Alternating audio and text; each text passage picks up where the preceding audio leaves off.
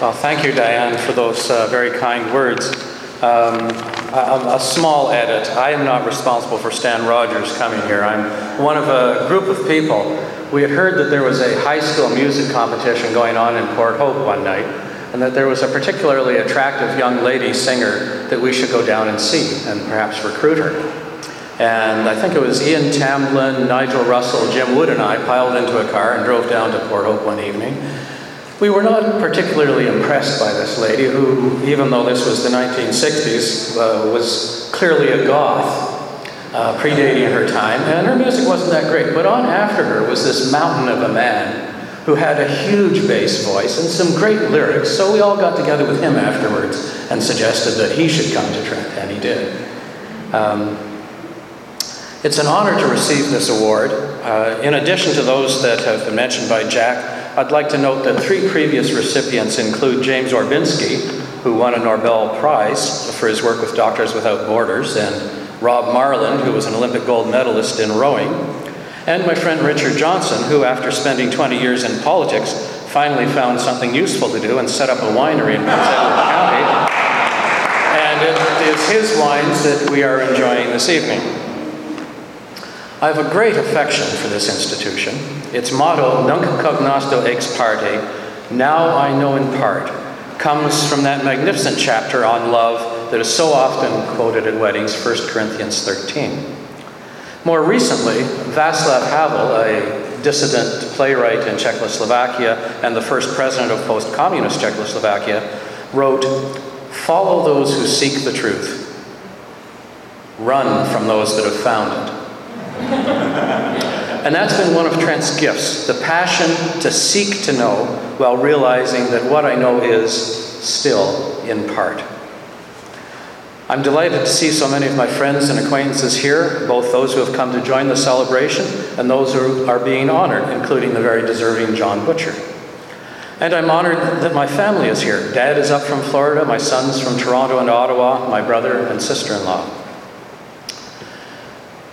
I don't remember a lot about my own graduation, but as a board member, I had the privilege of attending several others. At one, Tom Jackson, our current chancellor, described how he was homeless and addicted on the streets of Winnipeg, and that what he was looking for was not a handout, but a hand up.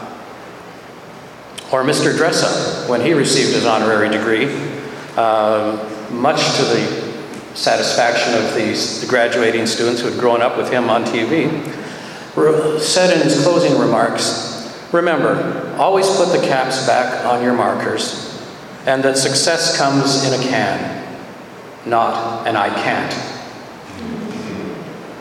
My association with this campus predates registration.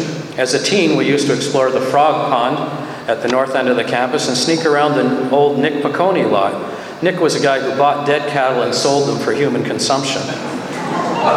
After he was arrested, his house mysteriously burned down, conveniently making room for the north parking lot.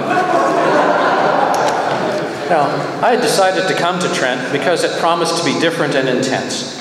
One of the highlights was working uh, with Ian Tamblyn, designing and implementing Trent's first course faculty evaluation, and I think it was the first in this country.